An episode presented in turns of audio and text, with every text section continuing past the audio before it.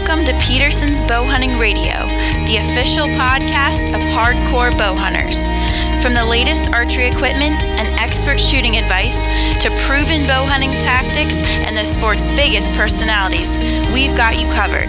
Now, here's your host, editor Christian Berg. All right, welcome back to Peterson's Bow Hunting Radio. We are the voice of bow hunting, and today we are going to be the voice of food plotting and a new uh, what I am going to refer to as a coming revolution in the food plot realm. And I have as our guest today uh, Mr. Jason Snavely, who many of you will surely know as the Whitetails columnist uh, here at Peterson's Bow Hunting, and also the uh, owner of Drop Tine Wildlife Consulting and Drop Tine Seed Company. Jason, welcome to Peterson's Bow Hunting Radio. Hey, Christian. Thank you. Thanks for having me. Happy New Year.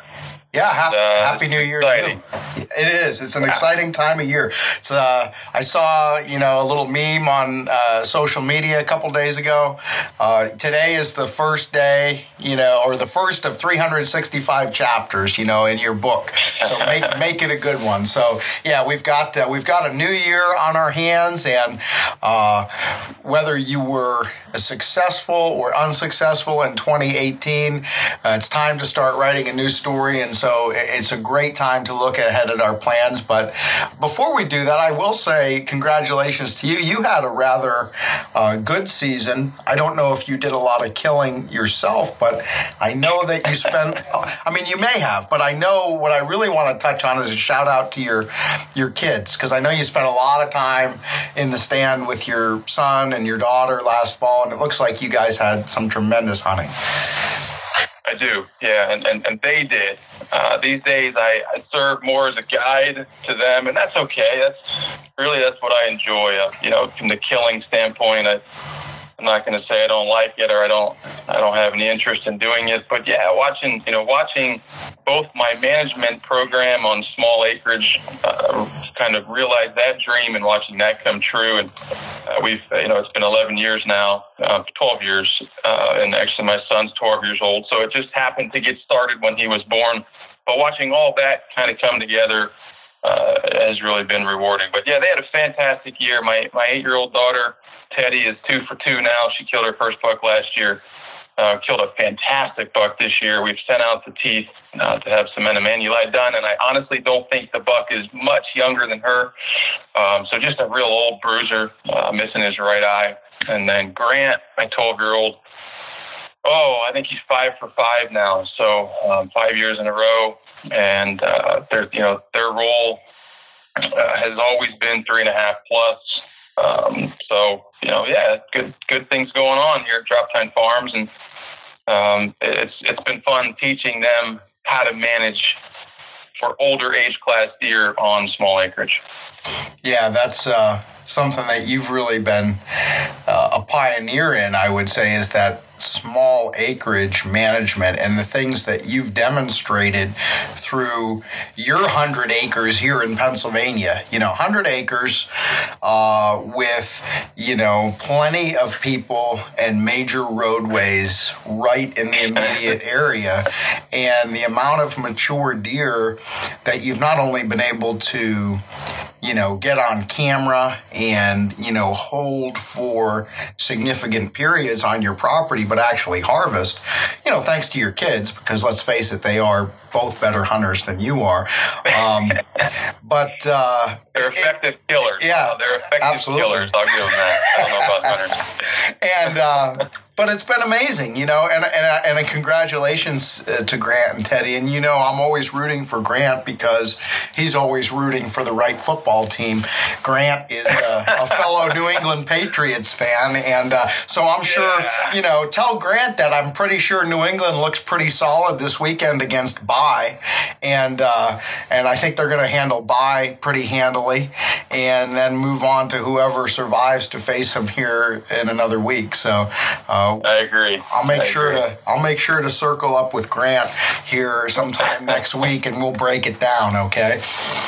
Yeah, I know you guys kind of. He's on social media now, so he's always showing me your posts, and he gets a kick out of that. He is a, a big Patriots fan, and uh, Gronk and, and Brady, and, and he, he takes some heat for that, of course. And he's actually he's been a fan for quite a while. So, uh, but anyway, yeah, my Teddy is actually a Dolphins fan. We we spend a lot of time in Florida, so she's a Miami Dolphins fan. So the big game every year is when Miami plays plays New England. That's usually uh, uh, sort of a scuffle in the living room the whole time. Of course, you know how that went this year, but well, Miami usually beats the Patriots in Miami, but then that's kind of a pyrrhic victory because they never make the playoffs. So anyway, we yeah, better okay. move on because people are definitely not interested in our football opinions. They, no. want, they want to hear food plots. So eh, here's the thing, right? I think this is a great time of year to talk about food plots. First of all, just because you know here we are heading into the heart of the winter, and it's going to be kind of a downtime, and, and most of us are going to be spending a lot more time mm-hmm. in indoors than we'd like for the next couple of months. And during that time, right, we're all going to get antsy, and we're going to, if we sure. haven't already, we're going to start thinking about the spring and and you know, and new seasons. And for those who have food plots in the past, right, they probably got ideas on things that they want to tweak for 2019. Every year, of course, there's thousands of hunters out there who maybe haven't done food plots in the past, but they've been wanting to. And, and so I'm sure there's a lot of people who are going to listen to this who are in that camp mm. too. And they're like, this is going to be the year, right, that I'm going to, I'm going to start a food plot. And, and, you know, you had actually mentioned something to me uh, or actually, I don't think it was to me specifically, on, on, on, Facebook with a group that you have going there, and talking about some of these completely, uh, I'm going to call them radical ideas about food plotting, and not radical in that, you know, nothing like this has ever been done before, but in the food plot world, you're talking about a completely new paradigm in food plotting that uses environmentally sustainable methods that allows you to produce very, very successful, viable food plots with a dramatically reduced amount of fertilizer mm. and chemical inputs, and it improves soil biology, et cetera, et cetera, et cetera. Jason, talk to me. What do you call this new philosophy that you're kind of embracing? Wow. I've, I'm used to being on the other side of the podcasting, so I'm, I'm glad I have my notebook. I, I just wrote down seven main talking points that I'll address. I'm sure I'll get to at least three of them here, one at a time. But uh, yeah, so so I, when you mentioned these big buzzwords, you and I were just talking about it before recording. We talked about it. Uh, obviously, you're the editor of a popular hunting magazine, but when you start talking about you know uh, sustainability and environmental, people get kind of turned off, so to speak. At least you know I'm a hunter. I grew up a hunter. I've always been that hunter biologist who, uh, you know, I, I've made jokes about spraying herbicides, and, it, and I'm not attacking any one you know, company glyphosate, uh, uh, Monsanto gets hammered. But, you know, I've always been that guy, right? I've joked that I've had 2,4-D in my eye, you know, seven or eight times and, and glyphosate, you know, I've, in just about every orifice you can imagine. So I'm probably not the healthiest guy in the world. So the, the, the fact that I'm sort of leading this in the wildlife arena is, is really ironic to those who know me well. So that has really been a wow factor to a lot of my clients and those who, who know me. So getting back to this, yeah, the, the Facebook group that, that I created is is called regenerative wildlife agriculture. And I'm not a part of this movement where we have to rename everything and be careful about what we call things. But, you know, to me, the term food plot is, is almost antiquated. I still like it. We could still use it. But I don't think it fully encapsulates what we're looking to do now. And and before I get into that, I, I think it's important. You know, as as a biologist, I've always enjoyed taking the science and kind of you know, mixing it up, making it sexy, and and applying it to real world on the ground applications, and that's that's what we're trained to do. Uh, you know, as as a bio, as a field biologist. So when, when I start to hear some of this stuff, um, it, it's very much counterintuitive to how we learn. So, you know, very first and foremost is most biologists kind of feel like they can't ever change their minds, right? And, and this is one of the reasons I avoided the, the public, the, the state, the federal agencies, because as a biologist, I want to follow science, which changes by the day. And I want to be able to make recommendations that I think are most applicable to a particular property or what have you. But I also want to be able to change my mind. That, that doesn't mean I wasn't knowledgeable at the time that I first set my opinion. It just means that something has changed my mind. And, you know, when I learned how to food plot, um, you know, most of us food plotters, let's face it, we're not farmers. We didn't grow up on farms. We didn't say one day, hey, you know what? Let's take some of this profitable row crop ag out of profitability forget yield. Let's plant for deer. Instead of harvesting it and running it over the, the scale for a big fat check at the end of the year, let's not harvest it and let the deer eat it and shoot them while they come. Well, that, that's just and that's not practical. So most of us were guys and girls who have no or very little farming background, right? So if they were anything like me, you know, I was a wildlife biologist, you know, growing things made sense, but I didn't grow up on a tractor and I didn't grow up in a farm field, so I had to learn it all. So, in order to learn it all, I looked around me and I met the biggest farmer in the county. And I said, Hey, I'm buying a tractor. Okay, 30 some thousand dollars later, I got my New Holland. Hey, I'm looking to buy a, a set of discs and a, and a moldboard plow and a chisel plow and a cultipacker and the whole nine yards. And all of this came from him. You, you know, you have to till up the ground and you know, create a nice firm seed bed so you have good seed to soil contact. So I, I, think the most important part to understand up front here is as I ramble is A, we reserve the right to change our minds, period. And B, very few of us were farm kids growing up who knew how to do this. So we looked to conventional farmers to learn how to how to food plot. So that, that kind of covered two or three of my talking points oh, um, that I jotted down here. But yeah, sure. And and when you think about it, right? So you know, as you're talking, I'm thinking you know, I'm agreeing with you in my mind because I'm like, yeah, as food plotters, like what you basically described is what my thought was is like, we're like, we're junior farmers, if you will. So when you think about what those of us who, like you say, we're not really farmers, but we see farmers, right? And we see what they do, and we've just kind of replicated that. So think about any, sure. you know, hunting TV show, right? Everyone runs the B roll of putting in the food plots. Oh, absolutely. You know what I mean? And mm-hmm. and what do you see? You see uh, a tractor or an ATV or a side by side with a big sprayer on the back, you know, and you've got to be out there spraying, uh, you know, your Roundup on all the weeds, and and then you, mm. you have got your disc on there, and you're discing. I mean, you know, it's not. And this isn't. Listen, I know that my intention isn't to put anybody down, and, and I don't think yours is either. This is just the the. Mm-hmm Mm-hmm. This is the standard, right? If there's if there's sort of a standard, the standard of food plotting is spray a lot of herbicide, uh, till up the ground, and throw a lot of uh, fertilizer uh, on, on, well, on, yeah. the ground too. And so, sure. Um, and you did that, right? I mean, that's what you just described. Absolutely. I mean, this is up until recently, this is what you've been doing, which is essentially what everybody has been doing, right? Absolutely. The, the conventional model suggests that you can't farm in nature's image you must apply an amazing amount of synthetic fertilizers and herbicides and yield, yield, yield, yield, yield. We need to yield as much as we can. And being in business, this part hit me uh, pretty hard is that you know, you look at your yield, that in business we call that a top line manager, right? The guy who looks at his revenue. Well, I'm a thirty billion dollar company. Well, that doesn't mean anything. What are your expenses? Right? If you have $29 billion in expenses, okay, that's one thing. So, you know, absolutely. I mean, we, we, we learn from these farmers. We're doing it this way.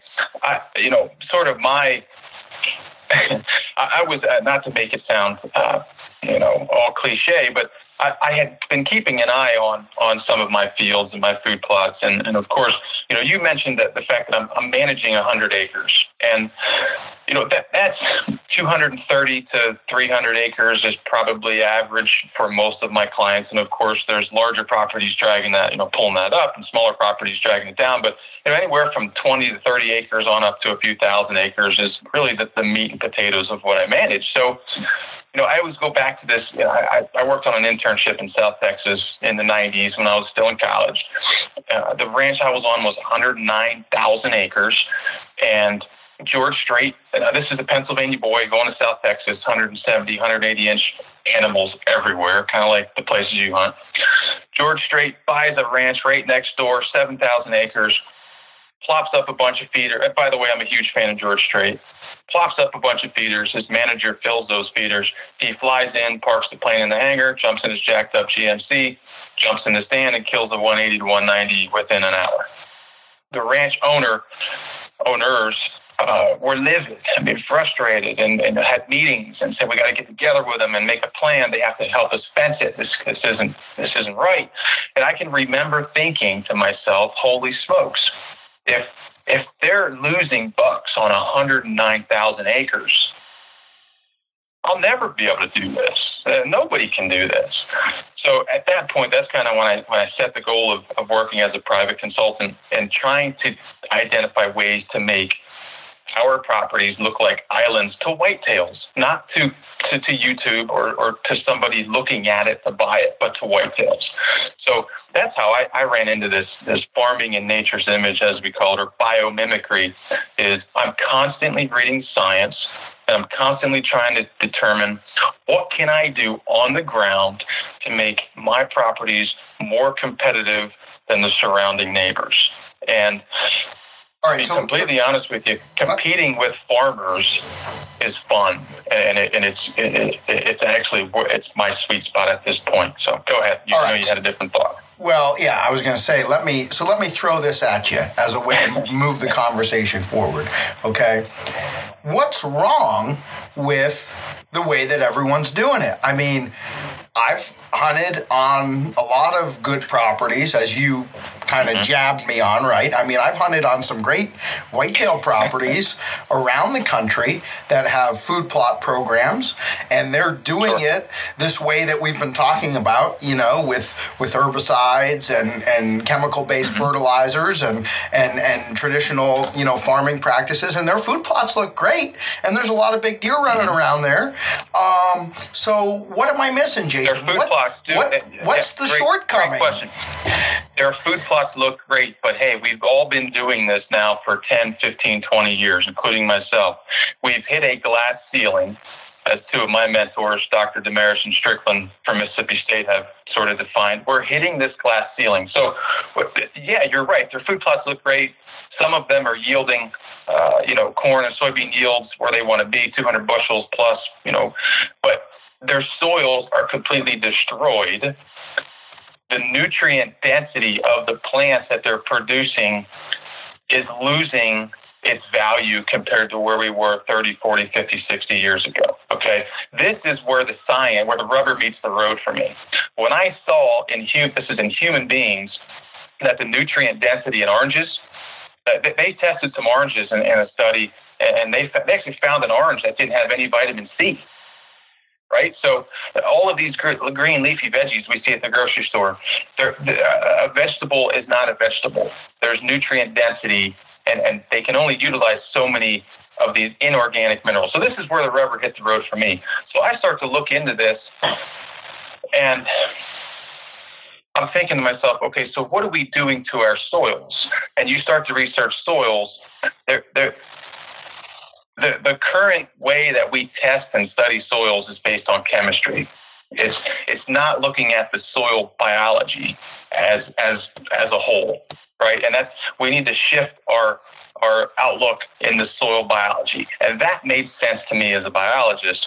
And the, the, the I, I gotta, I got, I gotta, I gotta interrupt you. I gotta interrupt you because again, I, am just I'm getting the money. I'm getting the money. Well, I'm, I'm, a, I'm a, I'm a relative, you know, layman compared to you when it comes to this. And so you're talking about focusing on soil chemistry versus soil biology. And I'm thinking, okay, soil chemistry, you're talking about the, the soil test kits. I mean, again, I'm just a layman. You want to do a food plot? What is what do they say? Well, you gotta you gotta test the soil. So you get a soil sample, you send it out, and that's soil chemistry, right? They tell you what the pH of the soil is. They tell you how much um, nitrogen and phosphorus and potassium you have to add to the soil, right? Yeah, sort sort of in a way. But the, and, and, and, so you're saying that's a very but but but but but I'm trying to understand what you're you're telling me. You're saying that that is sort of what we've all been doing, and we just focus on that, but that is an incomplete view of of of, of the soil. Is that basically what you're it saying? It is, and, and absolutely. I think here in the next 10, 20 years, that traditional chemical soil test will phase out. I, I recorded a fantastic a fascinating podcast with Dr. Rick Haney, and, and not to bore you with that, but Dr. Rick Haney works for the USDA. He's a soil guy. Um, and Dr. Haney developed a new way, the Soil Haney Health Test, of, of testing soils from a biological standpoint. So Dr. Haney kind of helped me come to the realization that we have completely destroyed and depleted the biology of our soils. So if I can improve that, it seems like I could increase the level of attractiveness of attractiveness of my property, increase the nutrient density in my forages, and maybe break through that glass ceiling and produce bigger bucks and attract more deer. That to me is a consultant who only gets paid based on productivity and happy clients made sense to me. So then I move forward into this this whole soil biology thing, right? Which is kind of boring but really exciting for a guy like me ultimately what we've come to find is that we can save not only the ecosystem, which is important, but we can save a boatload of money in synthetic inputs. I work with clients all the time. One of my other bullet points I jotted down here was budget. I work with clients, just, just worked with a new one yesterday. I actually tried to turn him away because I didn't feel like his budget on his 230 acres was realistic. I didn't feel like he was at a point where he should move forward. And I don't think he'd like to hear that. But let's face it, food plots are not cheap. They're just not. Yeah, absolutely. But not to do them well, right? I mean, I think the truth of the matter is, is you can try to do them cheap, but then you kind of get cheap results, right? I mean, there's lots of people who like to just try and throw some seed on the ground for lack of a, you mm. know, a more, uh, it, you know, it doesn't well, work, yeah. right? I mean, there's a process. Not, not, not the, yeah. Sure, sure. I mean, a plant require, right, I'm going back to seventh grade science, Grant's in seventh grade now, and I get a kick out of it because, quite frankly, this is this is a seventh grade level of science. You know, plants create photosynthates through photosynthesis. So in other words, they, they absorb that that solar energy and they create really cool things in the soil. So, you know, I don't want to get off the budget part because I, I've had so many clients who I have turned away from doing food plots because of the cost. And and you know, farmers are the same way. Their their their biggest input by input, I mean, uh, cost or or synthetic inputs, fertilizers, uh, herbicides, insecticides, pesticides, typically is fertilizer. Nitrogen is not cheap. And as Dr. Haney pointed out, there was a time, believe it or not, when fertilizer was really inexpensive. I'm reading a book that was published in 1943 right now, and he's talking about fertilizers kind of like we talk about technology, right? Some really cool new technology comes out right now, like a drone that can deliver a package, and we look at the cost. Go, holy smokes! Can't wait till that comes down. That's how he's he's referencing fertilizers and saying, man, they're come, becoming very inexpensive. The war is over. There's nothing else to do with all these by, these inputs, so they're making fertilizers, and there's a huge supply of them. That's not the case today. Fertilizer is extremely expensive and the seed cost is a drop in the bucket compared to the fertilizer cost. So if I came to you and said, I know when you edit my articles, you always say, so where, where does the rubber meet the road? What, what does this have to do with the bow hunter? You're not in the science world anymore. I guess what this has to do with the bow hunter is number one, you do not need to buy plows, chisel plows, moldboard plows, uh, discs, may, maybe a disc at some point, but you, you really don't need that kind of conventional tillage equipment. And number two, we can now farm in nature's image, so to speak, and, and I think we should probably get into that a little bit more, um, and, and rely on natural fertilizers from plants. Plants, this is important. Plants, along with photosynthesis, trapping that solar energy, creates soil biology, creates carbon inputs into the soil, and they naturally fertilize our fields. So, so that's that's where all of this is going, and that's really where I, I think I want to uh, drill down here now a little bit more. I know this part's boring, but no, it's at, not. At it's some not. Point, it's not boring. It's not boring. Okay. I, am the guy who likes to read the science, right? So I'm kind of going backwards. I go back to my old soil textbooks, um, and I've been laughed at in my office here. I have my old soils textbooks from the 90s, and I'm flipping through. Yeah, it's talking about soil organic matter. You saw on the regenerative wildlife agri- um, uh, regenerative wildlife agriculture group, I posted some stuff about organic matter. Organic matter, as it turns out, is extremely important. It's less than 10% of the soil. For most, it's less than 2%. But yet it holds this huge cost saving potential that we need to trap. I gotta, I gotta, I gotta interrupt you, Jason. I gotta interrupt, interrupt, you because I, I want to keep you on point here, or what I think is on point, which may not be, but in, at any rate, okay. Let's bring this back to the bow hunter mindset here. Okay, and this is something that I had talked about, you know, before we started the show. I think that as sportsmen, right, as hunters, uh, as lovers of of wildlife, as people who enjoy communing with nature, right, we all like to think of ourselves as conservationists. Okay, and you know, you think back to some of the the icons of um, conservation, like an Aldo And Sand County Almanac, and, and someone who, you know, believed in this idea of being a steward of the earth and and leaving a property better than you found it, right?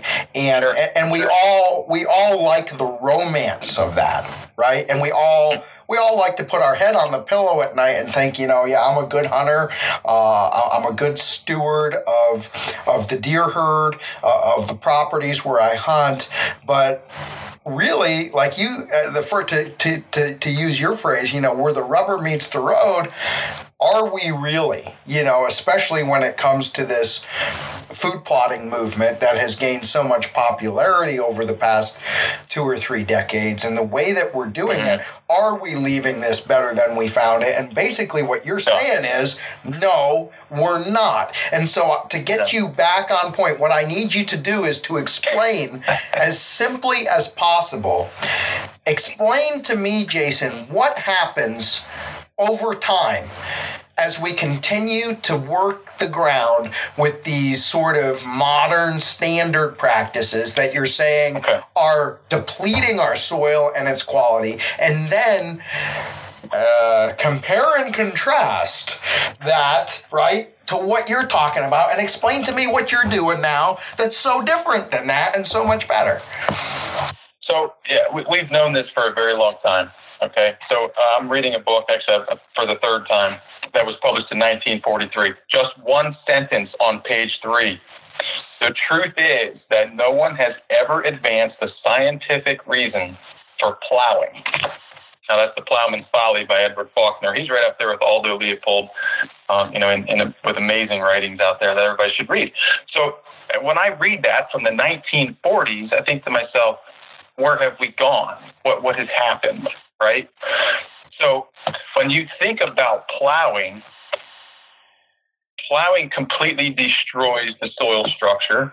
It, it, destroys all of the soil organic matter, which, by the way, is the house that holds all these fantastic nutrients that we can capture through plants and not have to have synthetic inputs, right? So, but we have been doing it all wrong. I'm going to include myself here. I'm not taking. Yes, I own a seed company, and actually, I've, as you know, I've sold conventionally uh, for, for many, many years and helped clients for 16, 17 years with the conventional way of food plotting. But let me start by saying this. Where in nature can you walk out there, find one of nature's food plots, that represents a monoculture. In other words, it's all white clover, it's all ladino clover, it's all chicory, it's all soybeans, corn, wheat, you name it. It doesn't exist. So that leads us to ask this the, a deeper question based on Mr. Faulkner's comment in 1943 where does nature plow the soil? She doesn't. She doesn't go out there and dig up all that organic matter, flip it down into the B horizon or closer to the B horizon, and say, there you go, you got great seed to soil contact. So it makes zero sense. So what we have done over years is, is destroyed and depleted the soil organic matter. Does that make sense? Yeah, that makes sense. Now, okay. and, and, so, so, but and also, but but but but touch on the other parts of it too. Like, okay, so yeah, we plow, but we also put a lot of synthetic fertilizer in there too. Sure. And I'm working. I'm working towards that. But and, before yeah, okay. that, yeah. Where, where else can you? And this is this is this is where it, it matters. This is where science becomes sexy. Where else can you walk out there? Where, where Mother Nature has been left alone and finds bare, completely denuded soil that does not have what we now call an armor over it. You really can't, unless you go to some of the de- places that have, you know, been desert for many, many years and lost the soil. So, so not only do we need to stop plowing and destroying the structure, but we need to keep an armor over the soil. Now, think about farming. Farmers will, will harvest their cash crop, and, and, a lot of us know the term cover crops, right? I think you probably have even heard cover crop. Uh, you know, so they're throwing cereal rye down to sort of hold the soil, right, over the winter sure, months. Sure. Oh, yeah. So, oats so, or or wheat or or yeah. Right. Exactly. Triticale or rye, absolutely. So that's a great practice, but it's underutilized. So that's a great attempt but we're still using, and you could drive around the farm fields right now, you'll find some farmers who are using rye, wheat, or trit, something like that, triticale, to hold that soil. So moving forward, though, which that, that's a perfect lead into diversity. Where can you go in nature and see a loblolly pine plantation that Mother Nature planted? Right? It, it, you can't. If you walk into an old field that has been left alone, you're going to find a, a, diversity of not only wildlife and insects, but but plants. You're going to find grasses. You're going to find legumes. You're going to find the broadleaves. You're going to find all kind of different plants. So, where have we failed in food plotting? Well, you can go right down the. the or I'm on number three in diversity. We've been plowing. We've been disking. Um, we, we plant brassica based, including myself in the past, we plant brassica dominated food plots in the fall that become what in the spring? Completely devegetated. You could almost go out and play basketball in these things. These fields are, are, are there's nothing growing, and that's that's great from a competition standpoint. But you've just invited further loss of all this organic matter, right, through wind erosion and water erosion. And, and not only have you done that, but you've just invited all of your weed species to grow and outcompete what you're about to plant. So moving forward after that is, is living roots. We've got to we've got to maintain and nature maintains living roots throughout the year. You know this this winter's been mild, but even in cold zones, there's always a root system underground growing. So we, we look at the food plot system or, or industry, right, from the, the 80s. Some of them were dabbling in the 70s. There's a popular food plot book uh, published by the QDMA where they, you know, they argue about who was the first one to do this. It, it doesn't matter. They, they all push and promote monocultures. I mean, sure, sometimes you get clover chicory, fantastic. But when I talk about diversity, I'm talking about nine, ten, sometimes upwards of 30 and 50 different species. All right, all right. I got to interrupt you again. I got to interrupt you again, man. Well, what are you talking about? You're telling me that Jason Snavely's not planting clover fields anymore. You're not planting soybean fields. You're not planting uh, brassica plots anymore. What, what are you telling me here, man? This is crazy talk. Yeah, no, what I'm telling you is all of these plants are in the toolbox, but they're applied at different times. So, so these, these companies and, and people who are promoting the planting of, of a big, you know, tall, leafy ladino clover, that, that pumps a boatload of nitrogen into the soil. By the way, enough nitrogen that you don't need to go buy nitrogen to produce 150 to 160 uh, bushel per acre corn. What I am telling you is we need to start using these plants smarter and in proportions so that we rebuild the soil biology. So we can get away from relying on these synthetic inputs. And uh, you know, I don't know if I'll get in trouble for using this analogy or not, and I, I doubt it. But the best analogy I've come up with while watching my soils respond to a major cutback in synthetics. By that I mean, you know, Roundup, um, all other chemicals, herbicides, insecticides, pesticides, uh, and, and inorganic fertilizers that cost a whole pile of money. My soils are responding to me in a biological way, and they're, they're, they're you know, there are weed infestations just just coming on horribly, right? And that's my soil speaking to me. So it's almost like a someone who's addicted to drugs trying to come off of that drug. You don't just cold turkey pull them off of it. You wean. There's a weaning process to get off of it. So I, it, here's the problem we, we tend to plant monocultures, right? We plant all clover. So how can a guy make one small positive impact? If you've been planting that clover plot that you try to get three to five years and you fight the grass invasion, guess what the grass invasion is? That's Mother Nature saying, hey, your carbon to nitrogen ratio, and I know this is sciencey, but it's fact. Your carbon to nitrogen ratio is way off I want you to have more grasses in this blend. So what do we do? We get a clethodim or a sethoxydim. Um, you know, some of you call it a rest or eight, eight or nine other chemicals, and we spray it. Again, counterproductive to what Mother Nature wants. So what I'm promoting at this point with my seed company and hopefully other seed companies, and many don't have the flexibility to do this, unfortunately, is to stop uh, cannibalizing our soils with monocultures, to stop only planting brassica based. There, you know, there are so many blends out there that are they're not proportioned right. And and I, I, think from moving forward, we need to focus on the carbon nitrogen ratio. We need to have a diversity. I, I call them a, a, cocktail blend, and I've got several that I'm I'm actually have been working on. That's uh, that's why my desk is piled high with a mess. I've been working on. Um, I've been using some with my clients and my properties uh, that include a diverse mix, a cocktail, if you will, of a biological primer of broadleaves, legumes, grasses, brassicas, the whole nine yards. Did I answer your question? Yeah. So, so what does what does your food plot program look like now compared to what it used mm-hmm. to look like? Like, talk to me about, you know, how much you know, just for your property, um, you know, a hundred acre property. I, I don't know exactly sure. how many acres of food plots, you know, you have there. Um, but talk to me in raw numbers. You know, like how much how much chemicals and fertilizer, you know, did you use at a peak, and where are you at now? Where are you trying to get? Um, one thing that you haven't talked about at all yet, which I think is a big part of of what you're doing now, maybe differently than what you're doing before, is a seed drill.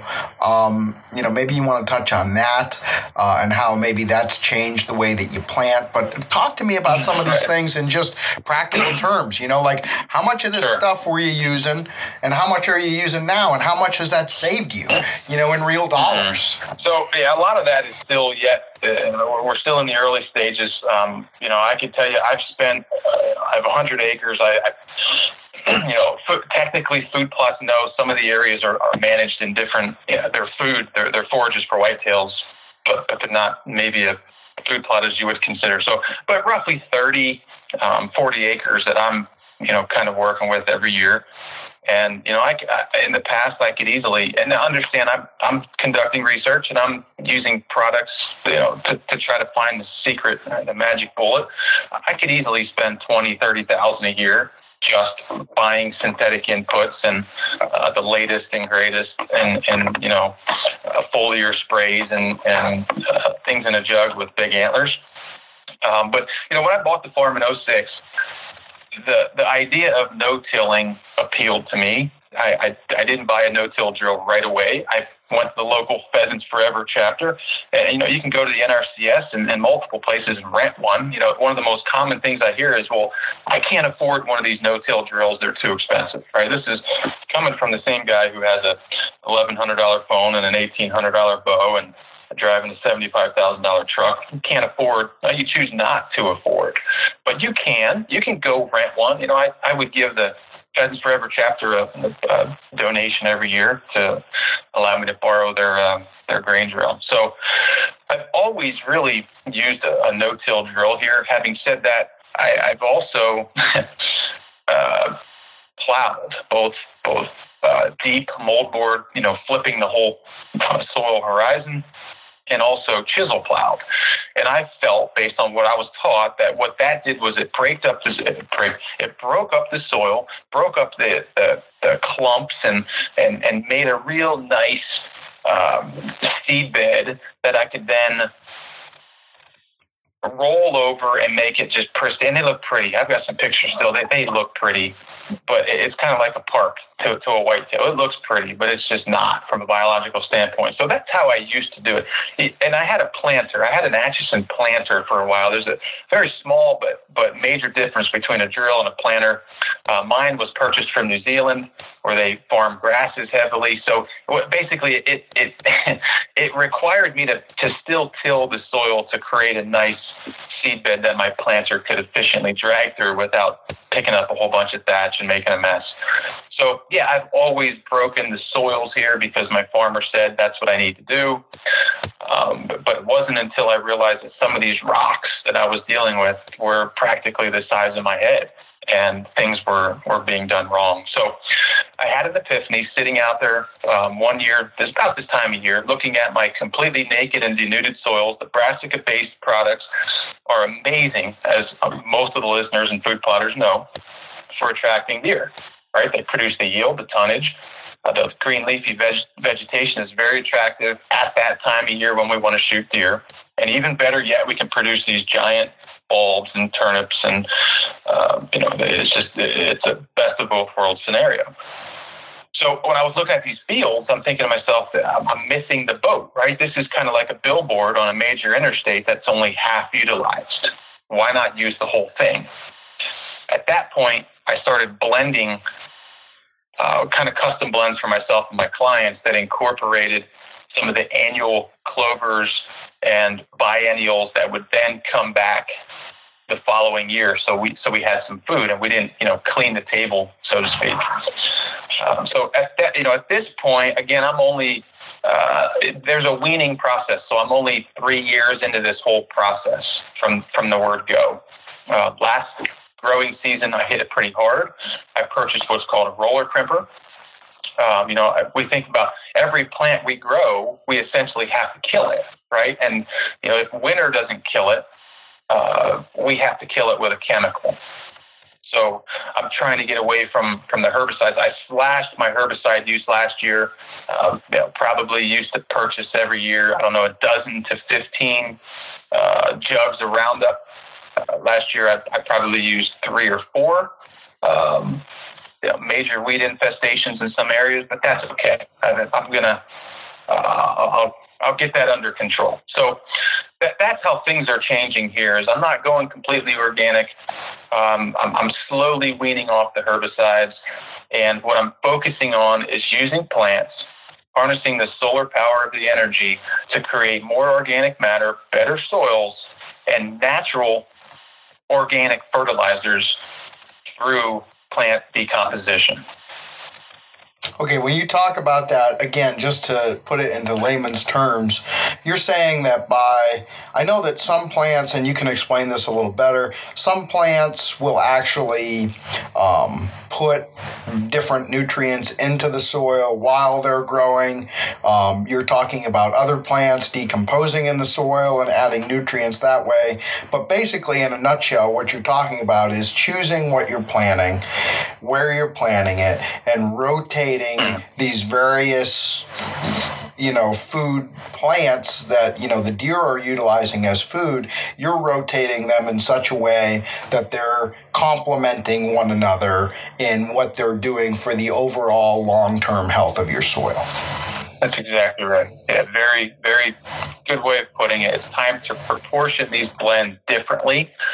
Um, you know, I've always enjoyed the art of, of making a blend because just because the blend is say 30% brassicas doesn't mean your field's going to look like 30% brassicas. I probably shouldn't be saying this because there are still the major food plot companies don't get this. They, they've never really gone out to the field to see how it translates in the field.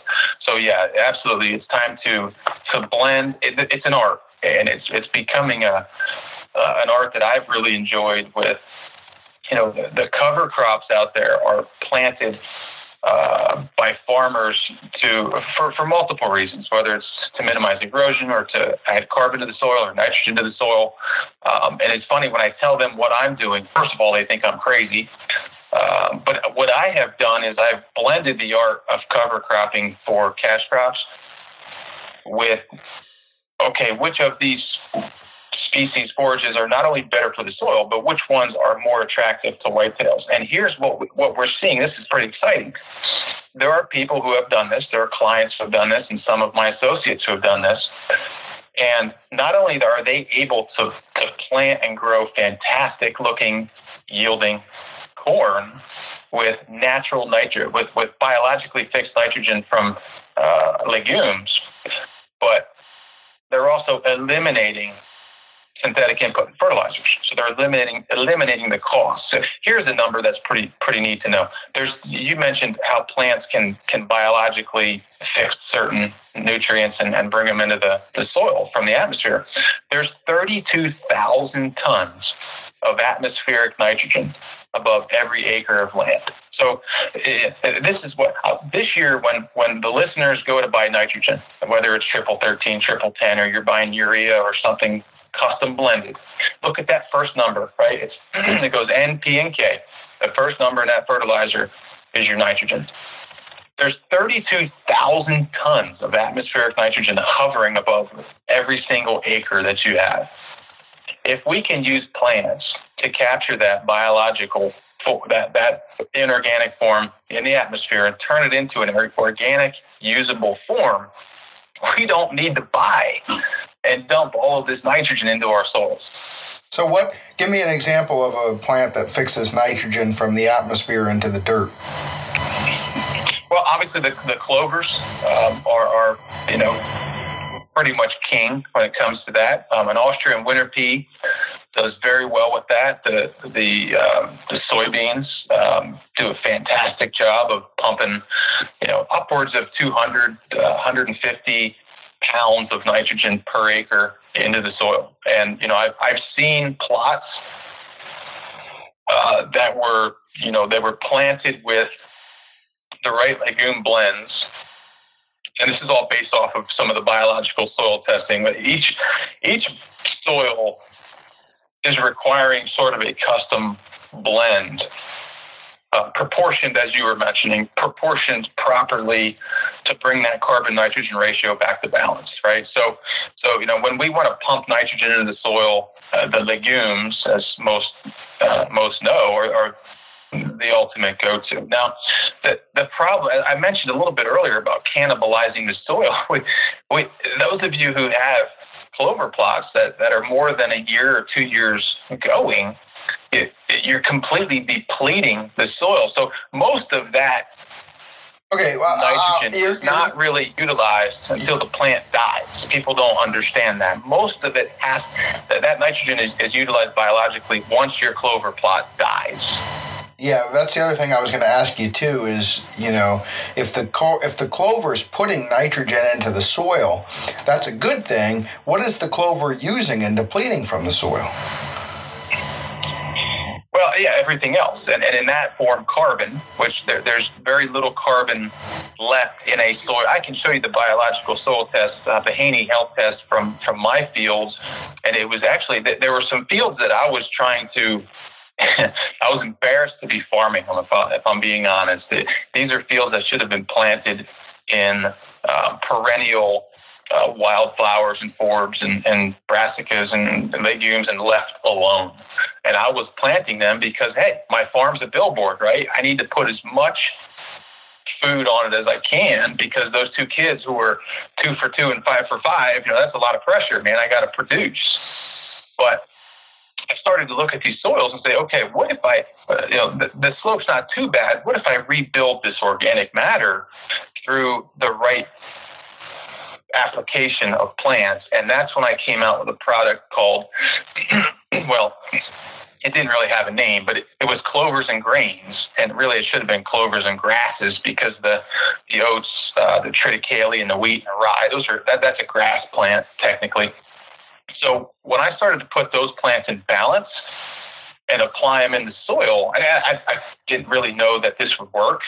But when Rick Haney, who is an absolute soil genius down in Texas, got my soil results, and there's actually a podcast that I do that that um, he brought this out in the on the podcast.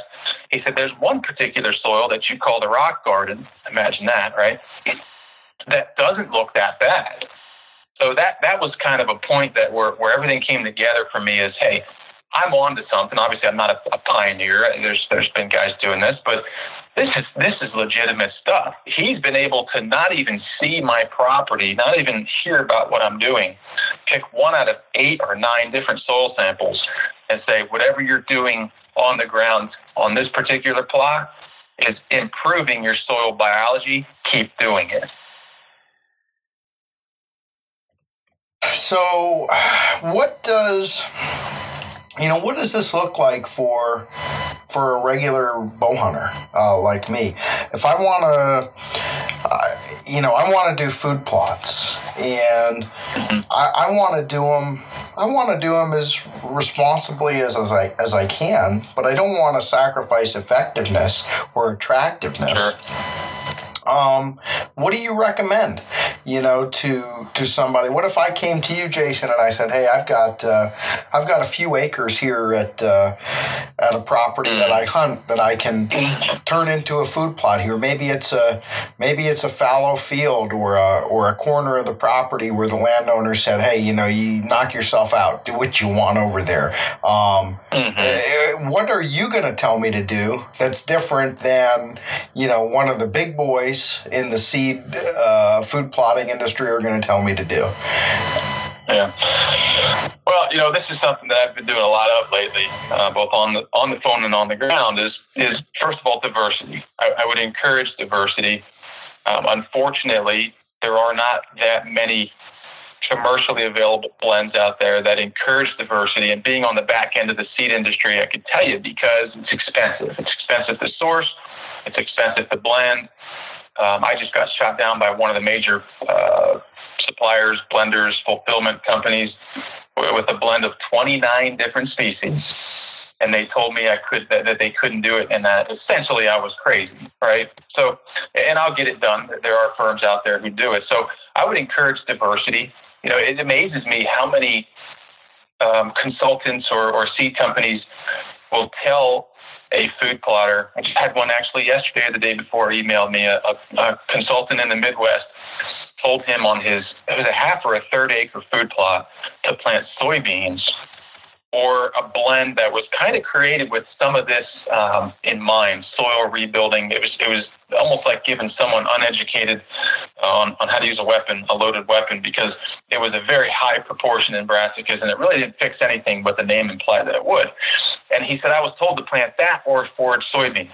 I thought to myself, if you have more than three deer on a half of an acre and you plant forage soybeans, the likelihood of you actually realizing the full benefit of that financial investment is very much slim to none. Unless for some reason your your your deer herd is shot out, you know, at which point that's fine.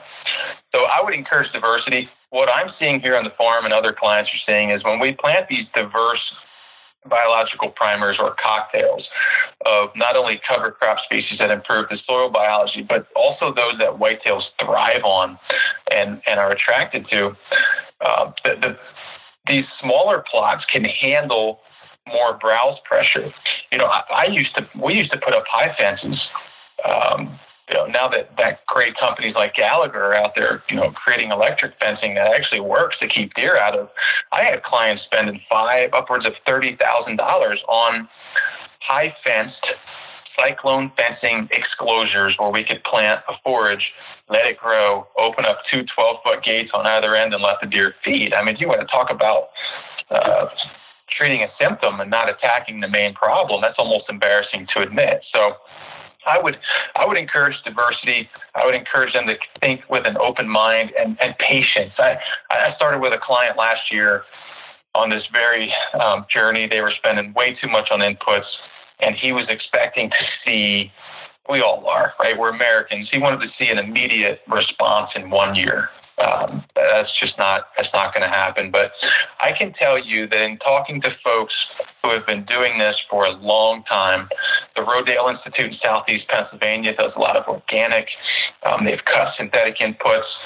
Uh, they tell me that although deer hunting is not their their thing, that during deer season deer are so attracted to their research facility that everyone asks for permission to hunt and they don't understand why there's so many deer focused on that property. Now, I personally think, and this is where we're headed with this, I personally think that when we step out of the way and let Mother Nature do her thing, these plants become more nutrient dense. And I, whitetails are concentrate selectors, right? They're not browsers, they're not grazers. That's wrong. They're concentrate selectors. If you've ever followed one with a leash on it or in a pen, they will amazingly sort through all of these little plants, sniff, lick, test, taste, pull one particular tiny little piece of forage out and eat it. That's because they know what they're looking for. Um, and, and not to go on, but anybody interested in this, you know, Gabe Brown uh, out of North Dakota. It owns a 5,000 acre ranch in North Dakota, and he, he's kind of one of the, him and Ray Archuleta, David Brandt, he's one of the pioneers in this um, regenerative agriculture. Completely fascinating. They too have multiple income streams from hogs to cows to you know cash crops, cover crops. He told me the other day that he, uh, their state agency in North Dakota is documenting deer traveling upwards of 55 miles as a crow flies. These are radio collared deer, 55 miles to feed in his not food plots, but in his diverse farming and nature's image. Now, if you don't think that's profound, I don't, you know, I don't oh, know what else. I, I, think it's very profound. This is what you're saying, okay? And again, this is me just, you know, I'm listening and listening, but every now and then you're hitting on something good, Jason. And, and, and you know, know it, the, sciencey stuff kind of gets me crazy. It perks my ears up as a bow hunter because basically what you're saying, okay, in theory and in practice, is you've got drop tine farms, okay, and then let's say I was your neighbor, okay, and I had 100 acres. Mm-hmm and you're planting your food plots and I'm planting my food plots and I'm doing it the conventional way and you're doing it this new way or this more progressive way. Maybe it's not new, maybe it's the old way, mm-hmm. right? The sure. nat- the natural way. And you're, you're saying right. you're, you're right. saying that over time, even though we might have some of the same plants planted in our food plots that as time goes by, my soil's getting worse and worse every year. Your soil's getting better and better every year. And even though my brassica plant looks to the naked eye just as green and leafy and beautiful as your brassica plant, that the deer are going to leave my property and walk over to your place and eat your plant because inside of that green leaf, there's more vitamins and minerals for that deer in yours than there is in mine. Isn't that great? You're starting to make make me mad. You're stealing all my deer. Well, and, and, you know, my clients get a kick out of this terminology, but if you know any invest, investors, they, they always reference OPM, other people's money, right? You want to invest other people's money and minimize your exposure. Well, my clients and I have this, this acronym OPB, other people's bucks we like shooting other people's bucks. It's kind of like sending my kids to your house all summer. They can swim in your pool and eat your groceries, and then they come see me during the holidays or at night. Fantastic plan. So I personally believe yes, we can shoot more OPBs, bucks that we've never seen. As a, as a bow hunter who only has a half acre, who, who can deal and stomach maybe a two or three year oh, these plots don't look like, um, you know, like I see in the magazines. There's cocklebur and all this ugly weed infestation. Get over it. That's Mother Nature's way of healing. That's like a scab on your knee. Get over it. And guess what? You'll be surprised how many of these natural forages are highly attractive to whitetails. So, yes, that's what I firmly believe. Um, we've been doing that on client properties. I've got bucks that come from several miles that we've killed um, that, that that's rewarding. And quite frankly, that's kind of our our flip the script model is to is to be able to do that. So that's the plan. Absolutely. Now, now, what about looking a little bit even further down the road? You know, you mentioned we were talking about how you're, you know, you're reducing your synthetic inputs, but they're not eliminated.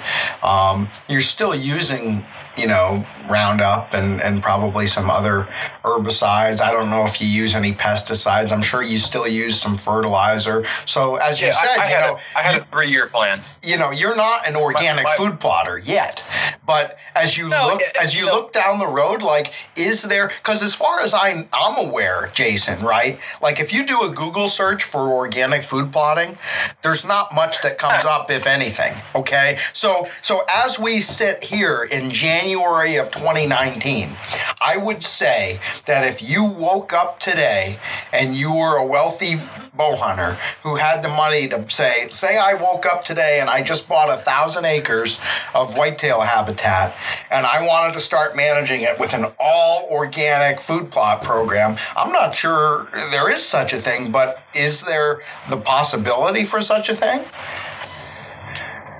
Uh, yes and no. I, and I wrote down here in my notebook, it's probably worth mentioning, I put organic food plotting, or organic farming for that matter, is not equal to healthy soil biology, right? The organic farmer, organic is fun. It's, it's really good stuff, and it's the way I personally want to eat in the future. Um, it's hard now, but uh, organic farming also incorporates tillage, right? There's a lot of organic farmers who will till to break up the weed uh, cycle. So, so that's kind of their way of avoiding the use of synthetic herbicides. So that does not, you know, tillage completely destroys the soil biology. You know, you have all these micro, uh, these, there's a cool stat 95% of life on land is below your boot sole. I just told my kids this the other day, and they were they, they seemed fascinated anyway. But you know, ninety so there's like this whole frontier below your feet, right? The microbiology is amazing. So organic farming is not necessarily the best way to go.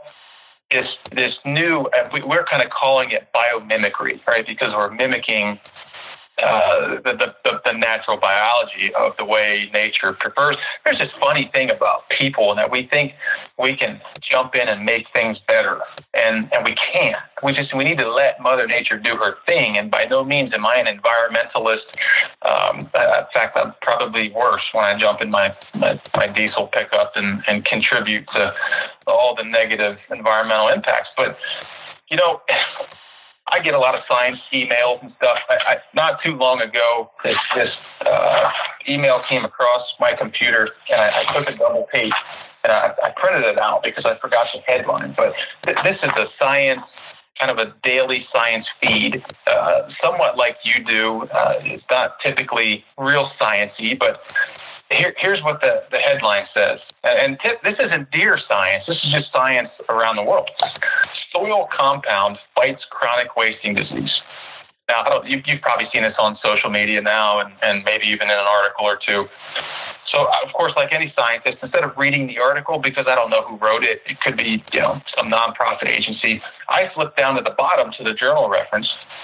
And sure enough, it's peer reviewed science. And the true title is soil humic acids degrade CWD prions and reduce infectivity.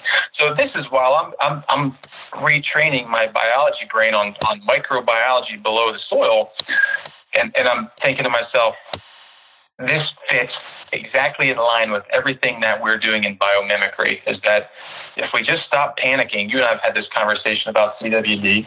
If we stop the panic and stop slaughtering deer and trying to have this this this major human positive impact on CWD and start treating the soils properly, maybe, maybe, just maybe this has been around for a very long time, but Mother Nature took care of it until we started depleting our soils.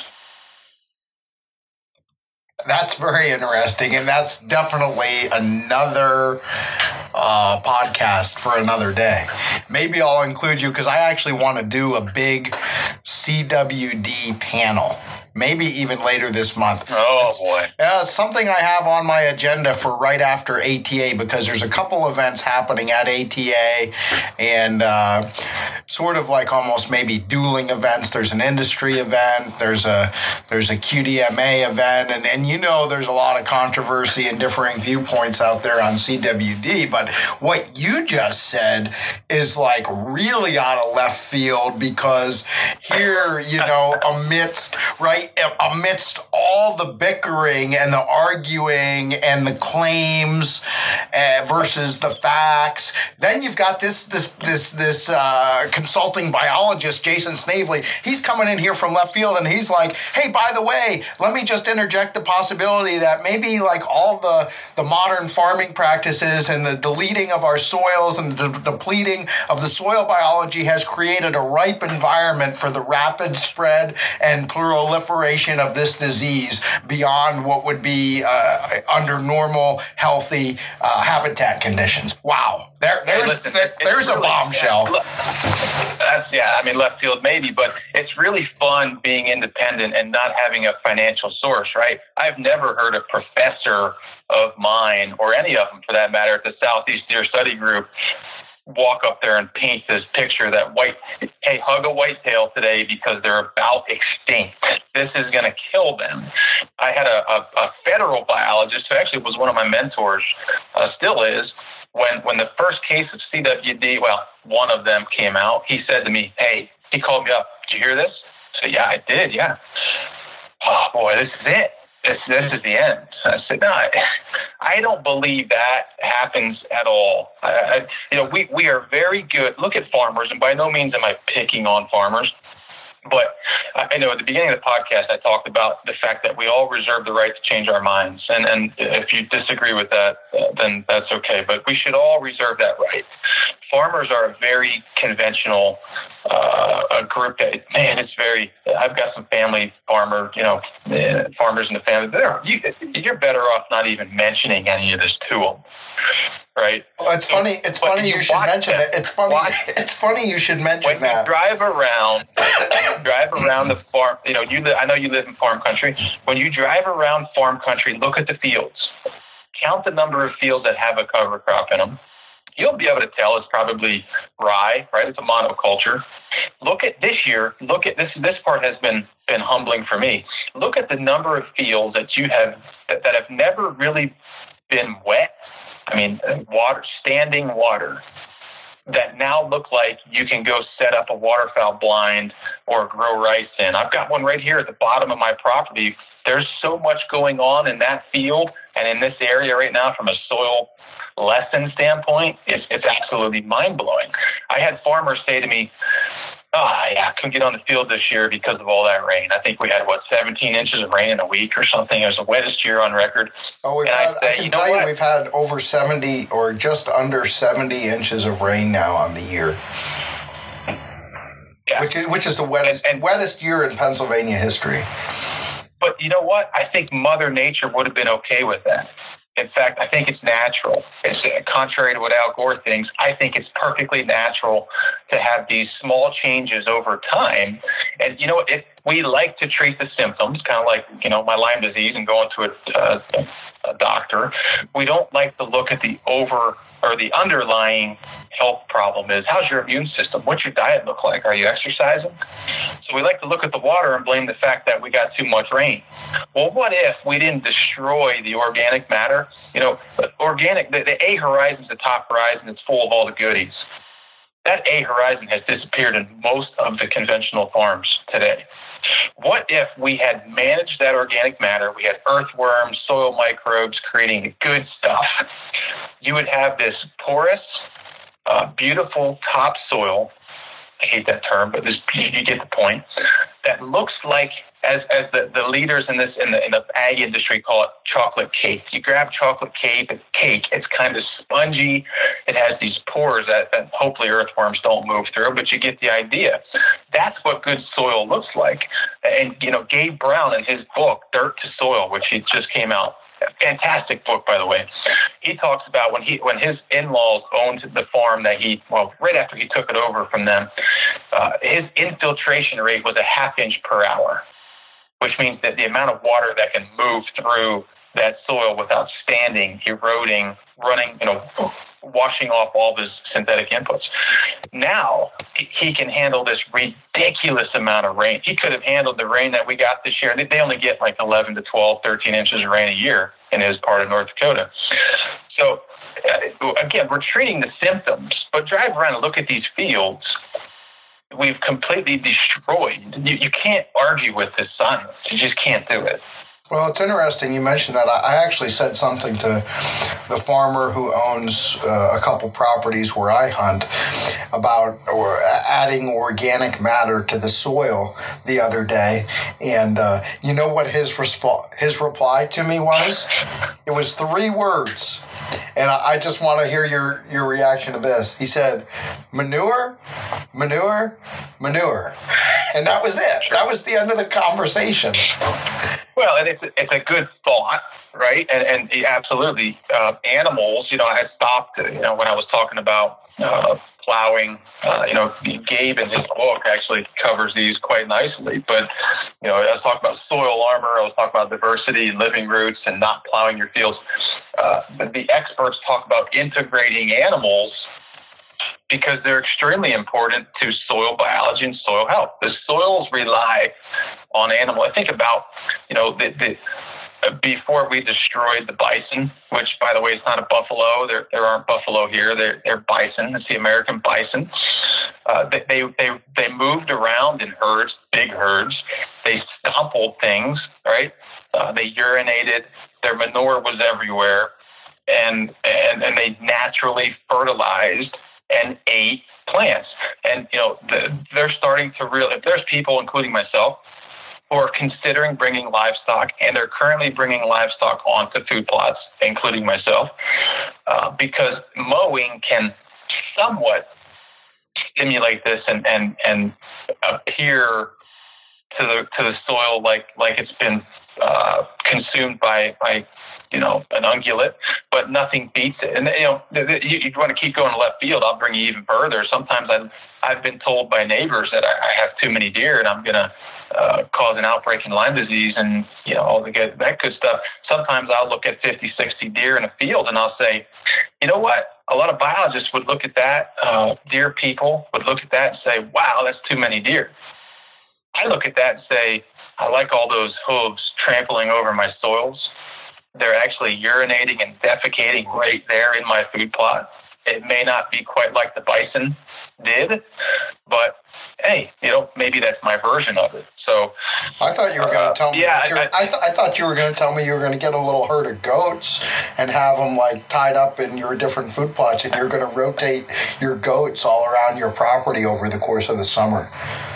Yeah, no, goats would be. The, I have I have a herd right now of, of four goats. Um, you haven't seen them yet, but uh, I have a meeting.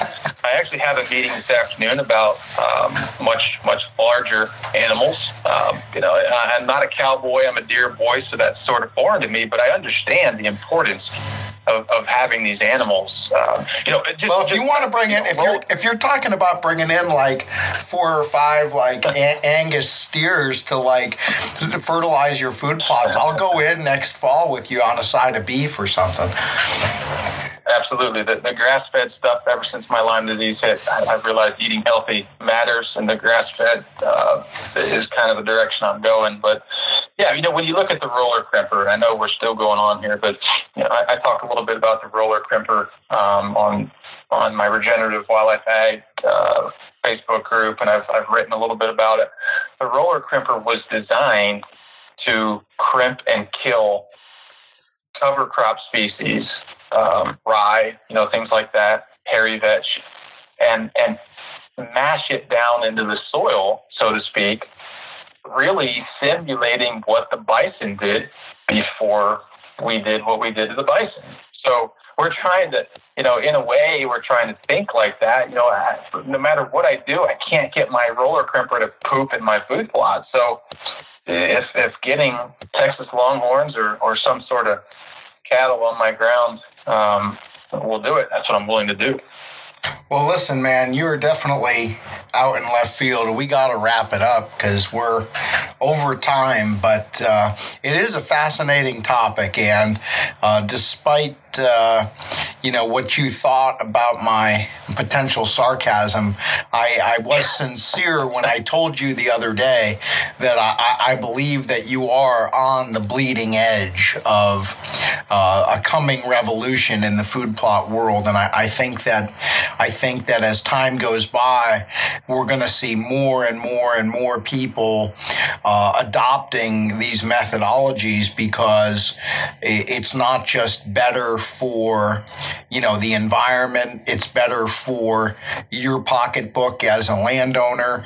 It's better for uh, the deer in the long run because it allows uh, you know nature to take its course and to balance itself in such a way that as you pointed out you're you're producing uh, a crop that has such a good nutrient density that the deer are actually going to seek these food plots out uh, you know very likely in preference to mm-hmm. to similar plots that may be in the same area. So just makes a lot of sense on a lot of levels. And again, at the end of the day, you know, as hunters, as conservationists, you know, we don't like the term environmentalist, but we all like the term conservationist. You know, it, it just mm. it really dovetails with with that conservation ethic and, and, this idea of being a good steward and leaving it better than we found it. So I, I certainly appreciate your time and and your expertise, and uh, it's a conversation that's going to continue throughout the year. I know you're going to be touching on a number of these things in your whitetails column. Uh, in Peterson's bow hunting. So, for everyone who's listening, make sure your subscriptions are up to date. And, and Jason is going to be sharing uh, his experiences as he continues this journey uh, on his own property and, and, and the things that his clients around the country are doing as well. Yeah, no, that's good stuff. And I do think, sort of as a take home message, I, I do think that we will be able to produce healthier whitetails and, and ultimately larger bucks. I really do think that this will equate to that. Not to make it sound oversimplified, but it, it's going to take some work. But uh, I do want to acknowledge you and thank you um, I, I realized that that most, probably most bow hunters who read um, the magazine and, and read my whitetails column maybe aren't as interested in this kind of thing as I am. So, you know, I'd like to thank you and recognize you for for accepting my latest column. I know it, it was well, I didn't think I'd ever get it by you, to be completely honest with you. Uh, because it is it is kind of science, it is kind of out there. But the I think the end result in saving money and improving our ecosystem and making your property more attractive, whether it's three acres or three thousand acres, is absolutely awesome. So there's a lot of people who aren't publishing this kind of stuff because it seems, uh, maybe, as you say, out in left field. Um, it's not. It's right. The way we've been food plotting uh, since the 80s is is wrong. Uh, we've learned a lot of great things, but it's time to have an open mind, admit that we've done wrong, uh, ignore these monocultures that we're planting, stop focusing on, uh, you know, plowing, disking, fertilizing, and and really focus on improving the soil biology. So, thank you for that platform. Well, you got it, man. And I'll tell you what, next thing we're going to do, if you're successful in, you know, leading a revolution in food plotting and getting everyone to change their minds, I'm going to send you to Washington because we could use a whole lot of politicians. We, we could use we could use a few politicians in Washington who were willing to stand up and, and look at the American people and say, I I've reserved the right to change my mind and I've thought about some of these issues and, and I think think that we're going to reach some common ground here and get some things done. So I would say there's a better yeah. chance of uh, a food plot revolution than there is of a revolution in Washington. But if anyone can do it, Jason, you can. Thanks so much for uh, being with us here today. Appreciate the work that you do uh, for me regularly uh, in the magazine and the insights that you share with the readers. As you said, it's it's a little bit different, but but then again, I like to think that some of the value that we bring is maybe maybe there are actually a few things that uh, you can find in Peterson's bow hunting that you won't find everywhere else. You know, which which makes it Absolutely. worth makes it worth your eight or ten dollars a year to have that uh, beautiful little magazine delivered to your mailbox. Mm, yeah, well, thanks for having me. It was my pleasure, and it was it was fun to be on the other side of the podcasting thing for for once. So thanks for having me. Appreciate it. You got it, buddy. Take care. Thank you for listening to Peterson's Bow Hunting Radio, the official podcast of hardcore bow hunters. Pick up the latest issue of Peterson's Bow Hunting on your local newsstand or check us out on the web at bowhuntingmag.com.